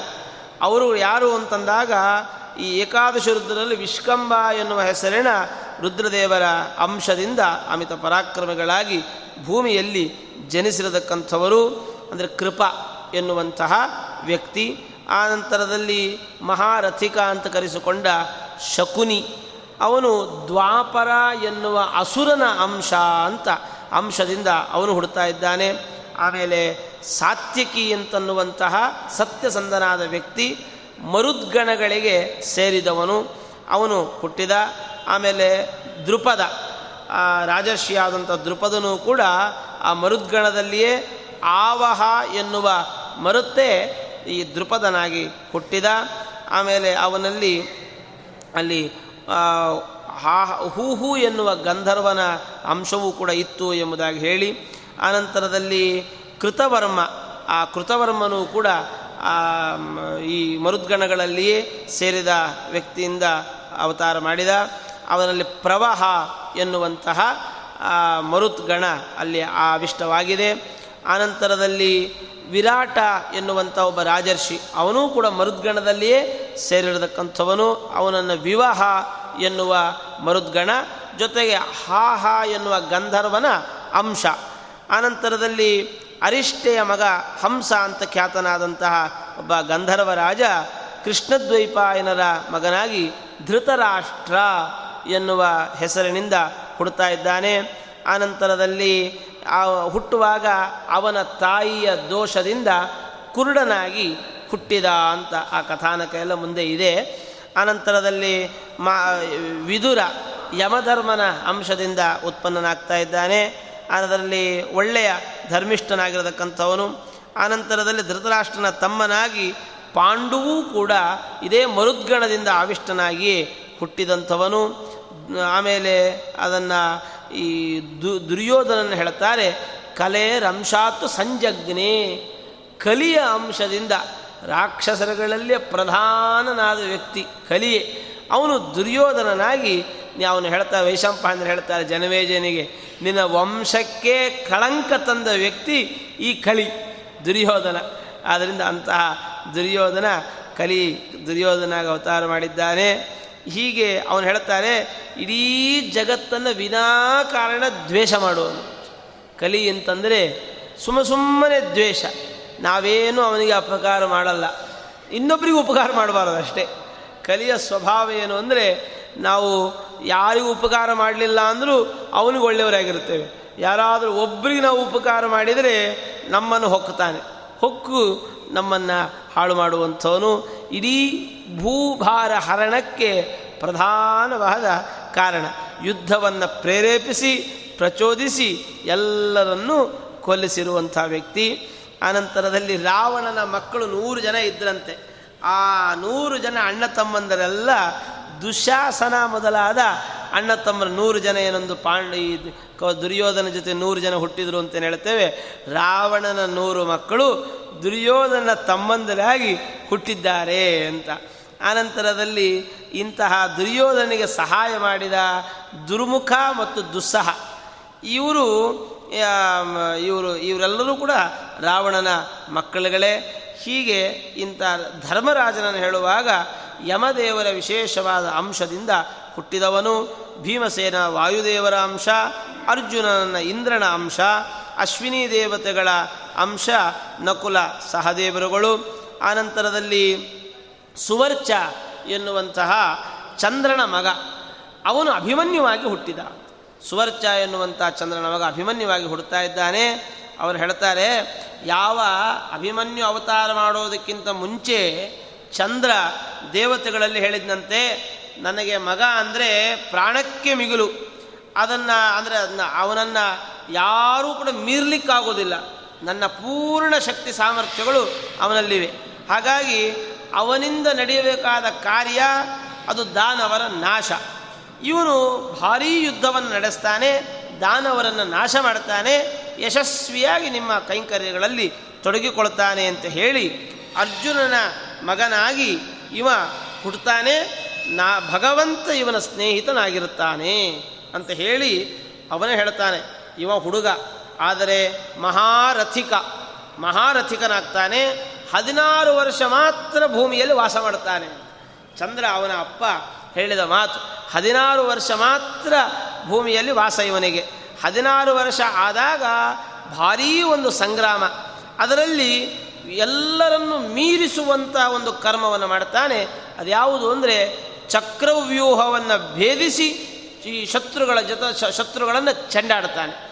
ಆ ಆ ಸಂದರ್ಭ ಅಭೇದ್ಯವಾದ ಚಕ್ರವ್ಯೂಹವನ್ನು ಭೇದಿಸಿ ಶತ್ರುಗಳನ್ನೆಲ್ಲ ಹಿಮ್ಮೆಟ್ಟಿಸಿ ಶತ್ರುಗಳ ಮಧ್ಯೆ ಪರಾಕ್ರಮಿಯಾಗಿ ಸಂಚಾರ ಮಾಡ್ತಾನೆ. ಅರ್ಧ ದಿನದಲ್ಲಿ ಆ ಸೈನ್ಯದ ನಾಲ್ಕನೇ ಒಂದು ಭಾಗವನ್ನು ಯಮನ ಪಟ್ಟಣ ಕಳಿಸ್ತಾನೆ. ಅರ್ಧನೇ ಅರ್ಧ ದಿನದಲ್ಲಿ ಈ ಅಭಿಮನ್ಯು ಆ ಸೈನ್ಯದ ನಾಲ್ಕನೇ ಒಂದು ಭಾಗವನ್ನು ನಾಶ ಮಾಡ್ತಾನೆ ಅಂತ ಹೇಳ್ತಾರೆ. ಆದರೆ ಅವತ್ತೇ ಚಂದ್ರ ಹೇಳಿದನಂತೆ, ಸಾಯಂಕಾಲ ಆಗುವಷ್ಟರೊಳಗಡೆ ಇವ ಇರೋದಿಲ್ಲ. ಸಾಯಂಕಾಲ ಆಗೋಷ್ಟರೊಳಗಡೆ ವಾಪಸ್ಸು ನನ್ನನ್ನು ಸೇರ್ತಾನೆ. ಭಾರಿ ಪ್ರೀತಿ ಅಲ್ವಾ? ಬೇಗ ಕಳಿಸಿ, ಬೇಗ ಕರ್ಕೊಂಬಂದ್ಬಿಡೋದಷ್ಟೇ ಬೇಗ ಕಳಿಸಿ, ಬೇಗ ಕರ್ಕೊಂಡು ಬಂದ. ಹೀಗೆ ಆಮೇಲೆ ಇವನ ಮಗನಾಗಿ ಮತ್ತೊಬ್ಬ ಹುಡ್ತಾನೆ. ಇವನ ಮಗನೇ ಈ ಒಂದು ವಂಶ ಪರಂಪರೆಯನ್ನು ಮುಂದುವರೆಸ್ತಾನೆ ಅಂತ ಚಂದ್ರ ಹೇಳಿದಾಗ ಎಲ್ಲ ದೇವತೆಗಳು ಕೂಡ ತಥಾಸ್ತು ಅಂತ ಹೇಳಿದರಂತೆ. ಹಾಗೆ ಆಗಲಿ ಅಂತ. ಆನಂತರ ಹೀಗೆ ಈ ಜನಮೇಜಯನ ತಂದೆಯಾದ ಈ ಪರೀಕ್ಷಿತನ ಎಲ್ಲ ತ ಜನ್ಮ ಅದನ್ನೆಲ್ಲವನ್ನು ಕೂಡ ನಿನಗೆ ಹೇಳಿದ್ದೇನೆ ಅಂತ ಹೇಳಿ ಆನಂತರದಲ್ಲಿ ದೃಷ್ಟದ್ಯುಮ್ನ ಅಗ್ನಿಯ ಅಂಶದಿಂದ ಹುಡ್ತಾ ಇದ್ದಾನೆ. ಆಮೇಲೆ ಶಿ, ನಪುಂಸಕನಾದ ಶಿಖಂಡಿ, ಅವನು ಗುಹ್ಯಕ ಎನ್ನುವ ಎನ್ನುವ ಅಂಶದಿಂದ ಹುಡ್ತಾ ಇದ್ದಾನೆ. ಅಲ್ಲಿ ಶಿಖಂಡಿ ಅಂತಂದರೆ ದ್ಯುನಾಮಕ ವಸುವಿನ ಹೆಂಡತಿಯಾದ ವರಾಂಗಿ. ಮೊನ್ನೆ ನಾವು ಅವನ ಕಥೆಯನ್ನು ನಾವು ನೋಡಿದ್ದೇವೆ. ಅವಳೇ ಶಿಖಂಡಿಯಾಗಿ ಹುಡ್ತಾ ಇದ್ದಾಳೆ. ಯಾಕಂದರೆ ತನ್ನ ಗಂಡನನ್ನು ಅಧರ್ಮಕ್ಕೆ ಪ್ರೇರೇಪಿಸಿದಳಾದ್ದರಿಂದ ಅವಳಿಗೆ ಶಾಪ ಬಂದಿತ್ತು. ಅನಂತರದ ಅವಳಲ್ಲಿ ಗುಹ್ಯಕನ ಆವೇಶ. ಆಮೇಲೆ ದ್ರೌಪದಿಯ ಮಕ್ಕಳಗಳಾಗಿ ಏನೊಂದು ಐದು ಜನ ಉಪಪಾಂಡವರು ನಾವು ಕರೀತೇವೆ. ಅವರು ವಿಶ್ವೇ ದೇವತೆಗಳ ಅಂಶ ಅಂತ ಹೇಳಿ, ಆಮೇಲೆ ಕರ್ಣ ಕರ್ಣನ ಸೂರ್ಯನ ಅಂಶ ಅಂತ ತಿಳಿರಿ ಜೊತೆಗೆ ಭಗವಂತ ಈ ವಸುದೇವನ ಮಗನಾಗಿ ಭಗವಂತನೇ ಕೃಷ್ಣನಾಗಿ ಅವತಾರ ಮಾಡಿದ್ದಾನೆ. ಆಮೇಲೆ ಬಲರಾಮ ಶೇಷದೇವರ ಅಂಶ, ಆನಂತರದಲ್ಲಿ ಪ್ರದ್ಯುಮ್ನನು ಭಗವಂತನ ಕೃಷ್ಣನ ಮಗನಾದ ಪ್ರದ್ಯುಮ್ನ ಸನತ್ಕುಮಾರನ ಅಂಶ, ಆಮೇಲೆ ಹೀಗೆ ಅನೇಕ ದೇವತೆಗಳು ವಸುದೇವನ ಕುಲದಲ್ಲಿ ಹುಡ್ತಾ ಇದ್ದಾರೆ. ಆಮೇಲೆ ಅಪ್ಸರೆಯರ ಗಣಕ್ಕೆ ಸೇರಿದಂತಹ ಅನೇಕ ಜನರು, ಆಮೇಲೆ ಈ ಹದಿನಾರು ಸಾವಿರ ಅಪ್ಸರೆಯರು ಹುಡ್ತಾ ಇದ್ದಾರೆ. ಕೃಷ್ಣನ ಒಂದು ಗೋಪಸ್ತ್ರೀಯರ ಏನೊಂದು ಗೋ, ಎಲ್ಲ ಗಂಧಗೋಕುಲದಲ್ಲಿ, ವೃಂದಾವನದಲ್ಲಿ ಇರತಕ್ಕಂಥ ಗೋಪಸ್ತ್ರೀಯರು ಇವರೆಲ್ಲರೂ ಕೂಡ ಸಾಮಾನ್ಯರೇನಲ್ಲ, ಅಪ್ಸರ ಸ್ತ್ರೀಯರ ಗಣಕ್ಕೆ ಸೇರಿದಂಥವರು. ಹದಿನಾರು ಸಾವಿರ ಜನ ಏನು ಹೆಂಡತಿಯರನ್ನು ನಾವು ನೋಡ್ತೇವೆ ಭಗವಂತನ ಹೆಂಡತಿಯರಾಗಿ. ಅವರೆಲ್ಲರೂ ಕೂಡ ಅಪ್ಸರೆಯರು ಅಪ್ಸರೆಯರು ಈ ಹದಿನಾರು ಸಾವಿರ ಇವರುಗಳಾಗಿ ಹುಟ್ಟಿದ್ದಾರೆ. ಅನಂತರದಲ್ಲಿ ಪಾಂಡವರ ಕೀರ್ತಿ ವೃದ್ಧಿಗಾಗಿ ಭಾರತೀ ದೇವಿ ದೃಪದನ ಕುಲದಲ್ಲಿ ಅಗ್ನಿ ಮಧ್ಯದಿಂದ ಹುಟ್ಟಿ ಬರ್ತಾ ಇದ್ದಾಳೆ. ಒಳ್ಳೆ ಅವಳನ್ನು ವರ್ಣಿಸ್ತಾರೆ. ಪದ್ಮಾಯತಾಕ್ಷಿ ಸುಶ್ರೋಣಿ ಅಸಿತಾಯತ ಮೂರ್ಧಜ ಸರ್ವಲಕ್ಷಣ ಸಂಪನ್ನ ವೈಢೂರ್ಯ ಮಣಿಸನ್ನಿಭ ಪಂಚಾನಾಂ ಪುರುಷೇಂದ್ರಾಣಂ ಚಿತ್ತ ಪ್ರಮಥನಿ ರಹ. ಈ ಅವರನ್ನು ಹೇಳ್ತಾರೆ ವಿಶೇಷವಾಗಿ ಅವಳನ್ನು ವರ್ಣನೆ ಮಾಡಿ ಪುರುಷೇಂದ್ರ ಪಂಚಾನಾಂ ಪುರುಷೇಂದ್ರಾಣಾಂ ಚಿತ್ತ ಪ್ರಮಥನೀರ ಒಬ್ಬರನ್ನು ಒಬ್ಬರಿಗೆ ಸುಧಾರಿಸೋದೇ ಭಾರಿ ಕಷ್ಟವಾಗಿರ್ತದೆ. ಅಂಥದ್ರಲ್ಲಿ ಐದೂ ಜನ ತನ್ನ ಗಂಡಂದಿರನ್ನು ವಿಶೇಷವಾದ ರೀತಿಯಲ್ಲಿ ಸಂತೋಷಪಡಿಸ್ತಾ ಇದ್ರಂತೆ. ಐದೂ ಜನ ತನ್ನ ಗಂಡಂದಿರಿಗೆ ಒಳ್ಳೆ ರೀತಿಯಲ್ಲಿ, ಅಂದರೆ ಅವರೆಲ್ಲರೂ ಕೂಡ ಇವರ ಈ ದ್ರೌಪದಿಯನ್ನು ಅಭಿನಂದಿಸ್ತಾ ಇದ್ರಂತೆ. ಅಷ್ಟು ಚೆನ್ನಾಗಿ ಅವಳು ವ್ಯವಸ್ಥೆಗಳನ್ನು ಮಾಡಿಕೊಳ್ಳ ಮಾಡ್ತಾ ಇದ್ಲು. ಆನಂತರದಲ್ಲಿ ದೇವತೆಗಳ ಗಣಕ್ಕೆ ಸೇರಿದಂತಹ ಸಿದ್ಧಿ ಮತ್ತು ವೃದ್ಧಿ ಎನ್ನುವಂತಹ ದೇವಿಯರು ಕುಂತಿ ಮತ್ತು ಮಾದ್ರಿಯರಾಗಿ ಹುಟ್ಟಿದ್ದಾರೆ. ಅವರುಗಳೇ ಈ ಪಂಚಪಾಂಡವರ ತಾಯಿ, ಆದರೆ ಮಾ, ಕುಂತಿ ಮತ್ತು ಮಾದ್ರಿ. ಆಮೇಲೆ ಹೀಗೆ ಇಂತಹ ದೇವ, ಅಸುರರು, ಗಂಧರ್ವರು, ಅಪ್ಸರರು ಮತ್ತು ರಾಕ್ಷಸರು ಇವೆಲ್ಲ ಅಂಶಾವತರಣಗಳನ್ನು ನಾನು ತಿಳಿಸಿದ್ದೇನೆ ಅಂತ ಹೇಳಿ ಅದನ್ನು ಹೇಳ್ತಾರೆ ವೈಶಂಪಾಯನರು. ಈ ಭೂಮಿಯಲ್ಲಿ ಅತ್ಯಂತ ಶ್ರೇಷ್ಠರಾಗಿರುವಂತಹ ರಾಜರುಗಳು ಮತ್ತು ಮಹಾತ್ಮರುಗಳು ಮತ್ತು ಯದುಗಳ ವಿಸ್ತಾರವಾದ ಕುಲದಲ್ಲಿ ಹುಟ್ಟಿದವರು, ಅವರುಗಳಲ್ಲಿ ಕೆಲವರನ್ನು ಮಾತ್ರ ಹೇಳಿದ್ದೇನೆ ಅಂತ. ನಾವು ಇಷ್ಟು ಕೇಳುವಷ್ಟರೊಳಗಡೆ ಸುಸ್ತೊಡಿತೇವೆ. ಆಯಿತಾ? ಇದನ್ನು ಕೆಲವರನ್ನು ಮಾತ್ರ ನಾನು ಹೇಳಿದ್ದೇನೆ ಅಂತ ಹೇಳಿ ಧನ್ಯಂ ಯಶಸ್ಯಂ ಆಯುಷ್ಯಂ ಪುಣ್ಯಂಚ ವಿಜಯಾವಹಂ. ಇದಂ ಅಂಶಾವತರಣಂ ಶ್ರೋತವ್ಯಂ ಅನಸೂಯಯ. ಒಳ್ಳೆಯ ಧನ್ಯವಾಗಿರತಕ್ಕಂಥ ನಮ್ಮನ್ನು ಸಾರ್ಥಕವನ್ನಾಗಿ ಮಾಡುವಂಥದ್ದು, ಒಳ್ಳೆಯ ಯಶಸ್ಸನ್ನು ಕೊಡುವಂಥದ್ದು, ಆಯುಷ್ಯವನ್ನು ವೃದ್ಧಿ ಮಾಡುವಂಥದ್ದು, ಒಳ್ಳೆಯ ಪುಣ್ಯವನ್ನು ಸಂಪಾದನೆ ಮಾಡಿಕೊಡುವಂಥದ್ದು, ಸಂಪತ್ತನ್ನು ಕೊಡುವಂತಹ ಈ ಒಂದು ಅಂಶಾವತರಣವನ್ನು ಶುದ್ಧವಾದ ಮನಸ್ಸಿನಿಂದ ನಾವು ಹೇಳಬೇಕು. ಮತ್ತು ಕೇಳಬೇಕು. ಈ ಥರದಲ್ಲಿ ಯಾರು ಪ್ರಾತಃ ಕಾಲದಲ್ಲಿ ದೇವ ಗಂಧರ್ವ ರಾಕ್ಷಸರಗಳ ಅಂಶಾವತರಣವನ್ನು ಶ್ರವಣ ಮಾಡ್ತಾನೆ ಅಂತ ವ್ಯಕ್ತಿಗೆ ಯಾವ ಕಷ್ಟಗಳು ಬರೋದಿಲ್ಲ ಅಂತ ಹೇಳ್ತಾರೆ. ಆದ್ದರಿಂದ ಇದು ಹೇಗೆಲ್ಲ ಯಶಸ್ಸು ಕೊಡುತ್ತದೆ ಯಾರು ಹುಟ್ಟಿದ್ರು, ಇವರು ಹುಟ್ಟಿದ್ರು, ಇದೆಲ್ಲ ಕೇಳೋದ್ರಿಂದ ನಮಗೆಲ್ಲ ಏನಾಗಬಹುದು? ಹಾಗೆ ಅಂದರೆ ಇದೆಲ್ಲ ಒಬ್ಬೊಬ್ಬ ದೇವತೆಗಳಿರಬಹುದು, ರಾಕ್ಷಸರಿರಬಹುದು, ಇದೆಲ್ಲ ಇವರದ್ದೇನೂ ಅಲ್ಲ. ಭಗವಂತನ ಸೃಷ್ಟಿ ವೈಚಿತ್ರ್ಯ. ಭಗವಂತನ ಇವತ್ತು ಲೋಕದಲ್ಲಿ ಏನೆಲ್ಲ ವಿಭಿನ್ನವಾಗಿ ನೋಡ್ತಾ ಇದ್ದೇವೆ, ಎಷ್ಟು ವಿಭಿನ್ನತೆ ನೋಡ್ತಾ ಇದ್ದೀವಿ ಅಂದರೆ ಒಂದು ಮರದಲ್ಲಿ ಒಂದು ಎಲೆ ಇದ್ದ ಹಾಗೆ ಇನ್ನೊಂದು ಎಲೆ ಇರೋದಿಲ್ಲ. ಒಂದೇ ಒಂದು ಎಲೆ ಇದ್ದ ಹಾಗೆ ಇನ್ನೊಂದು ಎಲೆ ಇರೋದಿಲ್ಲ.